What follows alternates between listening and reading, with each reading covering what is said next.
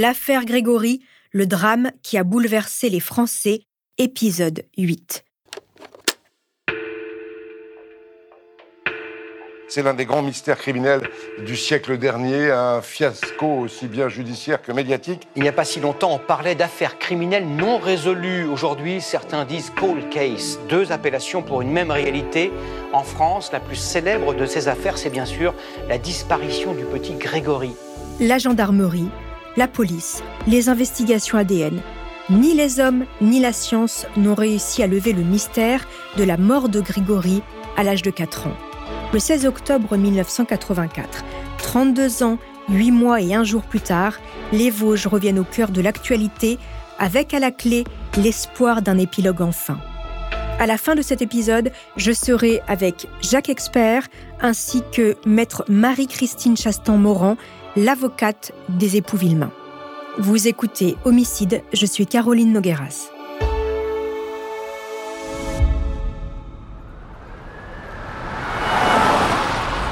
14 juin 2017, des véhicules de la gendarmerie circulent à vive allure dans les rues d'Aumonzé et de l'Épange sur Vologne. Trois personnes sont placées en garde à vue. Marcel Jacob et son épouse Jacqueline, l'oncle et la tante de Jean-Marie Villemain, respectivement de 73 et 72 ans. Ginette Villemain, épouse de l'oncle de Grégory, Michel Villemain, est également en garde à vue. Ils sont soupçonnés de complicité d'assassinat, non-dénonciation de crime, non-assistance à personne en danger et abstention volontaire d'empêcher un crime. Albert et Monique Villemain, 86 et 85 ans, les parents de Jean-Marie Villemain, entendus à titre de témoins, comme Muriel Boll, ressortent libres après avoir fourni leur ADN. Le lendemain, le procureur général près la Cour d'appel de Dijon, Jean-Jacques Bosque, organise une conférence de presse et il y a foule. Les deux mises en examen qui ont été entendues pendant la garde à vue, interrogées par le président de la Chambre de l'instruction, ont nié en l'état toute participation aux faits qui leur sont reprochés. Tous nient et font valoir leur droit au silence. Et pourtant, les gendarmes s'appuient sur des éléments concrets une nouvelle expertise graphologique sur une lettre du corbeau datée du 17 mai 1983 et concordante avec l'écriture de Jacqueline Jacob, la grande-tante paternelle par alliance de Grégory. Son emploi du temps, le jour de l'assassinat, ainsi que celui de son époux Marcel Jacob, n'a jamais pu être établi avec certitude. Monique Villemain, la grand-mère de Grégory, est quant à elle soupçonnée d'être l'auteur d'une lettre envoyée au juge Simon en 1989. À cette époque, le juge Simon s'apprête à disculper Christine Villemain. Cette lettre n'a jamais été rendue publique. Le procureur de la République n'en révélera jamais le contenu. Il dira juste qu'elle met en cause les parents de l'enfant. Elle reconnaîtra les faits avant de se rétracter. De toute façon, pour la missive de 89, il y a prescription. À l'épanche sur Vologne, ce rebondissement sonne le retour des journalistes et les habitants, comment vous dire, il s'en serait bien passé. On a, sali un département, on a, on a détruit euh, des familles entières. Ça fait 30 ans qu'on nous en parle, donc euh, on en a ras-le-bol. Vous n'avez pas envie de connaître l'identité Mais si, bien sûr. Eh ben, quand vous le saurez, vous nous le direz. Le 16 juin, les époux Jacob, l'oncle et la tante de Jean-Marie donc, sont mis en examen. Le lendemain, Patrick F. pousse la porte de la gendarmerie. Il a des révélations à faire. Il assure que Muriel Boll, sa cousine, a été maltraitée par sa famille après les aveux où elle dénonçait Bernard Laroche comme l'assassin de Grégory. Rappelez-vous, nous sommes le 5 novembre 1984 et elle dit aux gendarmes que son beau-frère est venu la chercher à la sortie du collège. Grégory était à l'arrière, ensuite Bernard s'est arrêté, a pris le petit et il est revenu seul. Le juge a attendu un week-end avant de recueillir ses aveux. Le lundi matin, elle s'est rétractée. Selon Patrick F., rendu à sa famille, la jeune femme aurait été rouée de coups. Il raconte Ça fait 33 ans que j'ai ça sur l'estomac. J'ai profité du truc qu'il y avait sur BFM TV. Personne ne m'a forcé la main. Il l'affirme. Muriel Boll, il l'a vu de ses yeux en train de se faire massacrer, à qui on arrache une poignée de cheveux avec des bleus sur le visage et dans le dos. Ce témoignage relance alors la piste de la roche. Le 28 juin, Muriel Boll est mise en examen et écrouée. Et le 11 juillet 2017, une nouvelle bombe. Elle ne concerne directement aucun protagoniste de la famille, mais elle constitue une véritable secousse dans le monde judiciaire. C'est dans son appartement du Mans que le juge Lambert a été retrouvé mort hier soir, un sac plastique sur la tête. Les enquêteurs privilégient la thèse du suicide. À 65 ans, celui que l'on surnommait le petit juge a mis fin à ses jours. Dans une lettre posthume envoyée à un journaliste de l'Est républicain, il écrit ⁇ Ce énième rebondissement est infâme ⁇ et il conclut ⁇ Je proclame une dernière fois que Bernard Laroche est innocent. Jacques Expert, bonjour. Oui, bonjour. Et merci d'avoir accepté notre invitation. Alors, vous étiez jeune journaliste pour France Inter en 1984, le 11 juillet 2017, quand vous apprenez le suicide du juge Jean-Michel Lambert, vous vous dites quoi? Euh, Enfin, forcément, quand c'est un suicide, on se dit euh, qu'il a tort et euh, parce qu'on se suicide pas. Enfin, ça me paraît euh, le, traumatisme qu'il a sans doute vécu et qu'il a revécu quand l'affaire euh, est sortie d'Elim en 2017 a sans doute fait renaître chez lui euh, le passé, etc. Et l'a à nouveau traumatisé. Après, d'une façon générale, le suicide est évidemment quelque chose que qu'on a du mal à comprendre. Euh, moi, je pense, après en y réfléchissant, qu'il s'est suicidé tout simplement parce que il, il, revenait à nouveau au centre de, de l'actualité, on va dire, des, des, médias, etc. Après avoir euh, essuyé tant de d'opprobre, le mmh. mot est peut-être un peu fort, mais en tout cas de ça, pendant des années et des années, il sentait à venir euh, l'orage, et c'est peut-être ce qu'il n'a pas fait. J'ai aucune explication autre que celle-là, de dire que c'est probablement le, cet orage qui allait fondre sur lui qui l'a poussé à cette extrémité. Mhm. La mise en examen de Muriel Boll pour enlèvement suivi de mort, l'emballement des médias, hein, vous, vous y étiez aux premières loges pour cet énième rebondissement. Est-ce que sur le moment, vous craignez justement les débordements des années 80 en 2017 non, non, non, je pense, pense enfin, je pensais pas qu'au débordement. D'ailleurs, il n'y en a pas tellement eu hein, de débordement en 2017, de, mémoire en tout cas. Euh, non, je craignais pas ça. Je pense que les, les débordements sont, qui ont été graves, au moment de l'affaire, en 84, 85, etc. Et peut-être qu'on aura l'occasion d'y revenir. Mais euh, non, je ne connais pas l'emballement. C'est-à-dire, euh, ce que j'espérais, en tout cas à ce moment-là, en 2017, c'est qu'il y avait une lueur d'espoir sur la résolution de cette affaire. Alors, ces débordements, euh, vous avez été aux premières loges. comment vous expliquez ce qui se passe à ce moment-là? Tous ces journalistes qui arrivent dans la Vologne et cette excitation générale, ces informations, ces rumeurs qu'on prend pour argent comptant, Expliquez-nous ce qui s'est passé, vous qui l'avez vécu. Alors effectivement, on peut se poser la question pourquoi ce fait divers a autant euh, passionné? Il y a des faits divers aussi terribles qui finalement, euh, dont personne ne fait vraiment écho. Alors pourquoi celui-là? Euh, euh, je dirais que l'une des premières explications, c'est un peu les, conditions de la mort et de la découverte du corps de, l'enfant, dégoté, le, bonnet sur, le, sur les yeux, etc. Et, euh, et, cette photo qui a vraiment beaucoup marqué de ce, de sauveteur, de ce pompier qui tient l'enfant dans ses bras avec son anorak, etc. et ligoté. Je pense que les conditions de la mort ont fait, euh, ont fait que cette affaire est arrivée à la une. Après, il y a d'autres éléments tout aussi objectifs comme euh, le corbeau, euh, ces appels et ces lettres anonymes qui ont inondé la famille. Et puis, euh, je pense qu'il y a un élément, en revanche, subjectif, c'est le lieu cette vallée de la mort, on va dire, entre guillemets, qui a sans doute interpellé les, journalistes. Alors Jacques, vous, comment vous avez fait, à l'époque vous êtes jeune journaliste, pour garder la tête froide, hein, on est en 1984, alors que certains de vos confrères se prennent même pour des détectives privés? Comment vous l'expliquez?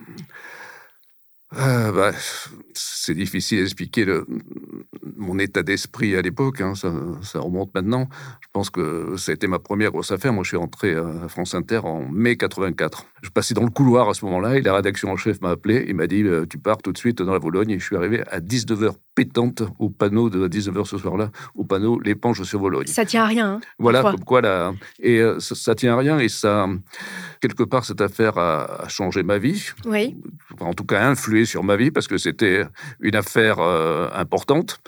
Ça, c'est certain. Et également, se sont noués des, euh, des liens extrêmement forts d'amitié avec d'autres journalistes, avec Laurence Lacour, avec Denis Robert, avec euh, Darcourt, qui était le correspondant de l'AFP, avec euh, Marchand, qui travaillait pour RMC. On était tous les cinq, on se quittait pas, on échangeait nos informations, on était vraiment unis. Et cette amitié perdure avec les années. C'est-à-dire, on est toujours très liés malgré le temps qui a passé. On n'a jamais douté un seul instant, mais vraiment pas, de la culpabilité de la mère. Jamais. Et, même aujourd'hui, hein, enfin, quand on nous arrive encore d'en parler, on n'a aucun doute sur euh, le fait que Christine Vivin soit innocente. Et aucun doute non plus, des années et des années après, que ce soit presque 40 ans maintenant, hein, euh, que ce soit Bernard Laroche qui a enlevé le, petit Grégory. Il est euh, directement impliqué. C'est en tout cas ma conviction. Voilà, c'est votre conviction. Le plus grave dans cette affaire, journalistiquement parlant, mm. parce que moi-même le premier, on a émis des hypothèses, on a fait des erreurs, on a même, on s'est même pris parfois pour des enquêteurs. Je pourrais vous raconter une anecdote tout à l'heure. Mais le plus grave, et, j'ai quand même pas mal bourglingué euh, dans les affaires criminelles, dans, des, euh, dans le monde, etc. J'étais grand reporter à Inter pendant suffisamment longtemps. C'est la première fois que j'ai assisté à, une, un accord entre un, un journaliste, un avocat et un policier pour faire tomber la mer. Mm. jusqu'à faire des papiers assassins sur la mer, jusqu'à charger médiatiquement la mer, ça c'était le rôle de l'avocat, et j'en ai également la conviction, euh, placer de fausses preuves contre la mer par la police. Et pourquoi, pourquoi ce journaliste dont vous ne disiez pas le nom oh, mais pourquoi je peux dire son nom, c'est le journaliste RTL qui s'appelait Jean-Michel Bézina, c'était sa conviction. Mhm. Après, il y avait pour lui euh, euh, un intérêt financier à ce que ce soit la mer plus que Bernard Laroche. Il était à la tête d'un petit empire euh, médiatique qui est installé à, Nancy et d'un petit empire médiatique où il était à la fois le correspondant d'RTL et Dieu sait si RTL est puissant dans la région. Mais vous savez, et là c'est une anecdote vraie, pourtant vous savez, les journalistes descendaient toujours aux, mêmes hôtels, etc j'ai deux anecdotes pour, montrer l'ambiguïté un peu de Jean-Michel Bizna, qui a été l'orchestrateur de l'acharnement contre la mer. La première, qui définira le personnage, il y a eu un dîner qui a été organisé dans un, hôtel d'Épinal après l'inculpation de, Bernard Laroche. Et euh, même j'ai eu trois anecdotes. Et au cours de ce dîner, auquel je me suis imposé à table, il y avait euh, on dirais les journalistes anciens, les, vieux et les jeunes étaient, dont je faisais partie, étaient exclus de ce mouvement. Sauf que je me suis installé là. Et il a fait tout un, il a lu à la fin du repas un poème qu'il avait écrit à la, gloire du juge Lambert. Il a lu, genre, oh, toi petit juge, petit par la taille, mais grand par le talent, enfin des, des bêtises de ce genre-là. Et le juge était vraiment très content, très content de lui. La seconde anecdote, qui est beaucoup plus grave, c'était euh, avant l'inculpation de Christine Villemain. J'attendais dans le couloir de rentrer dans le bureau du juge. Et ce que je vous dis est vrai. Et derrière, il y avait deux journalistes, Jean-Michel Karadec de Paris Match et Jean-Michel Bézina de RTL, face au juge. Et j'ai entendu cette phrase que Karadec d'ailleurs m'a confirmée. Quand est-ce que tu vas l'inculper, cette salope? Vous l'avez entendu, vous? Ah, je l'ai entendu. Et d'ailleurs, Jean-Michel Karadec ne nie pas que m'a confirmé de vive voix que cette phrase avait été dite. Moi, je pensais que c'était lui qui l'avait dit. En fait, il dit que c'est Bézina qui l'a dit. En tout cas, ils l'ont dit ensemble. Il y a deux choses qui vont pas. C'est le tutoiement à un juge. Et la deuxième, c'est cette salope. Et la dernière anecdote qui est vraie, dans un hôtel, et encore une fois, Jean-Michel Bézina n'était pas spécialement mon ami, mais n'est pas mon ennemi. Enfin, chacun faisait un peu sa vie euh, de journaliste. Il est venu euh, frapper à ma chambre un soir. Il était un peu éméché. Alors pourquoi dans ma chambre Je ne sais pas. Pourquoi moi Je ne sais pas non plus. Mais il m'a dit si c'est pas elle, je suis une ordure.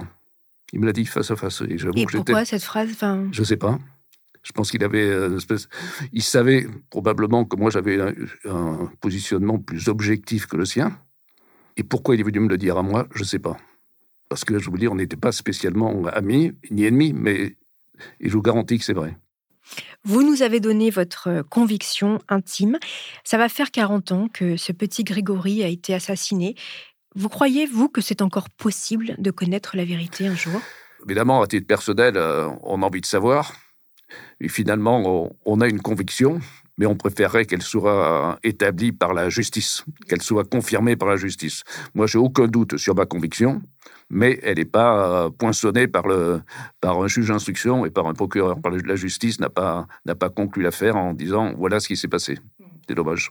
Merci beaucoup, Jacques Expert, d'avoir accepté notre invitation. Je rappelle que vous avez été journaliste pour France Inter et que vous avez couvert cette affaire Grégory pendant de très nombreuses années. Merci, Jacques Expert. Merci.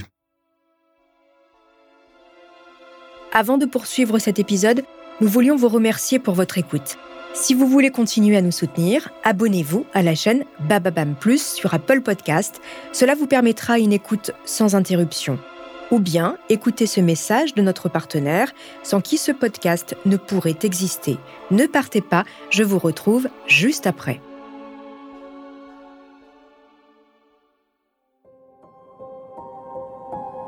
Les mises en examen de 2017 sont tous sortis de prison. Ils ont bénéficié d'un non-lieu. En 2018, Muriel Boll a publié un livre, Briser le silence. Elle écrit Ma garde à vue a commencé il y a 34 ans. J'avais 15 ans. Je suis celle qu'on a appelée la grosse, la rouquine, la belle-sœur, la maîtresse, la complice. Celle qu'on a traitée de menteuse aussi, d'idiote, de sans-cœur, d'alibi, et puis d'accusatrice. En février 2023, la Cour d'appel de Paris a annulé sa garde à vue de novembre 1984. Elle a été réalisée en contravention des dispositions de l'ordonnance de 45 sur la délinquance des mineurs. Marie-Ange Laroche a refait sa vie, mais elle se bat comme au premier jour quand on essaye de salir le nom de son mari. Elle habite toujours dans les Vosges, comme la plupart des membres de cette famille. Le corbeau est peut-être là, derrière le rideau jauni d'une fenêtre à l'épanche sur Vologne ou dans les environs. Louisette, la tante un peu bizarre qui savait sans doute ce qui s'est passé le 16 octobre 1984, est morte en 2007 à l'âge de 72 ans. Jean-Marie et Christine Villemain sont aujourd'hui grands-parents. En 2004, l'État français a été condamné à leur verser 35 000 euros chacun pour les dysfonctionnements de la justice. 70 000 euros c'est vraiment peu de choses, car ils ne savent toujours pas qui a tué Grégory.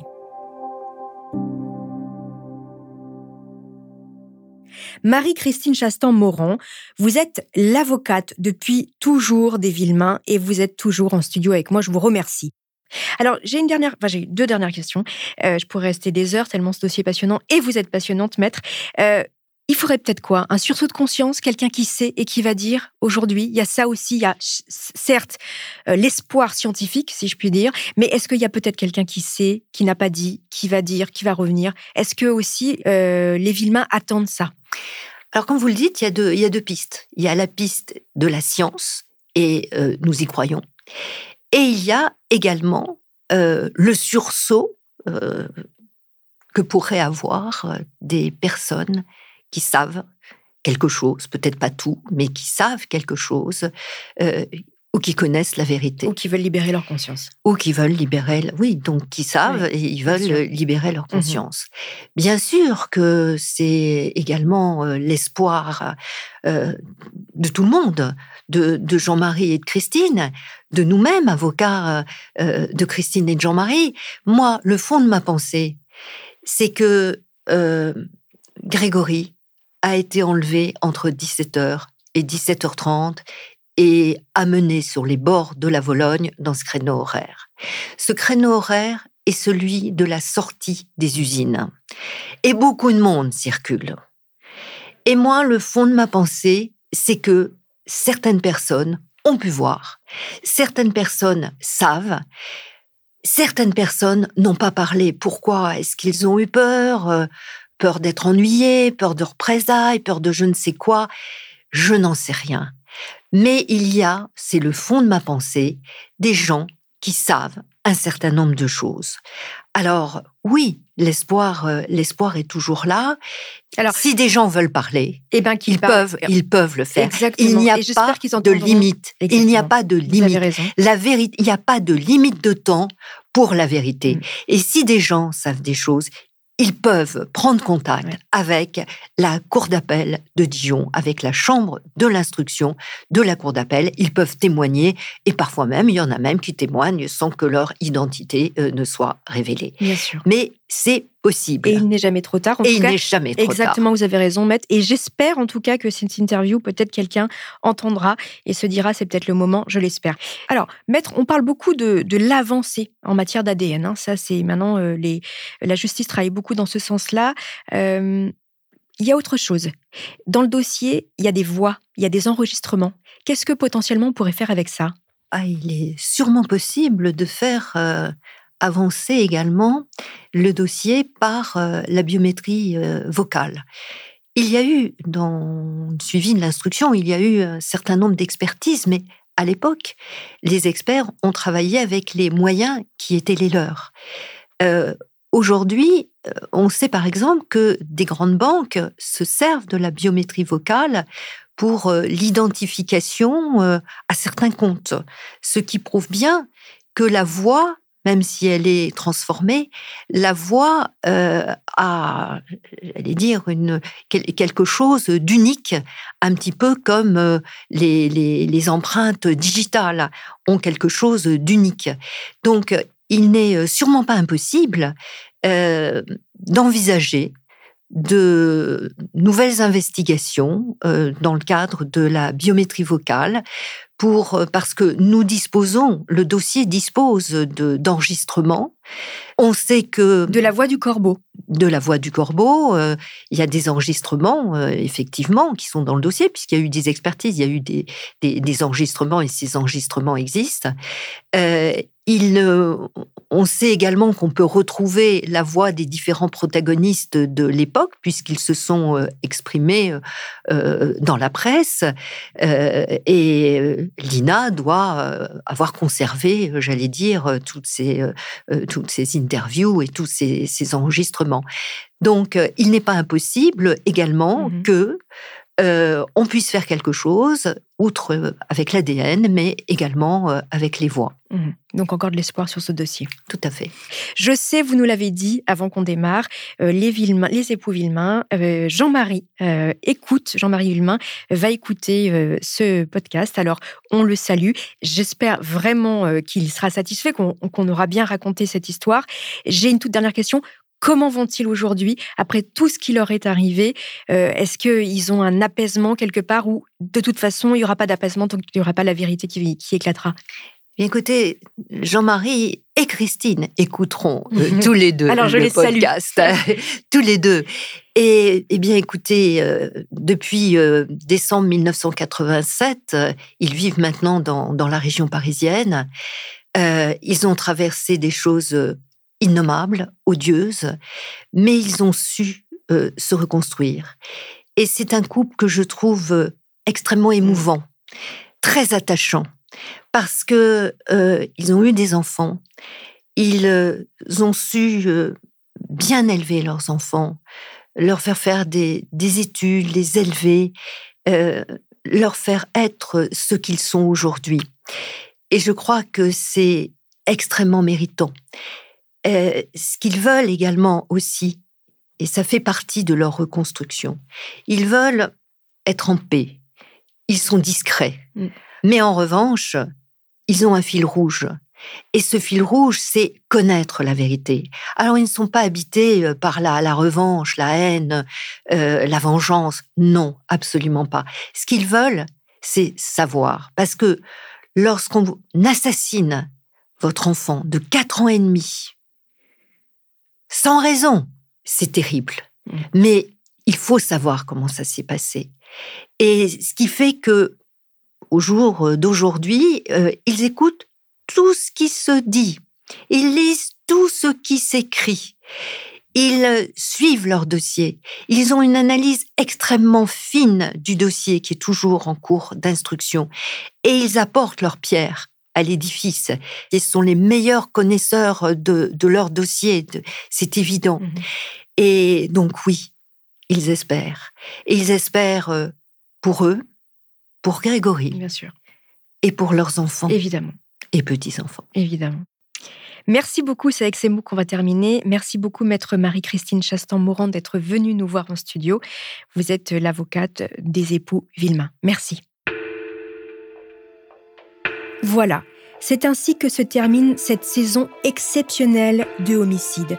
Elle a été écrite par Virginie Gage et réalisée par Matteo Benedetto.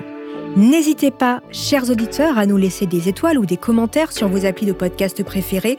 Merci à tous pour votre fidélité.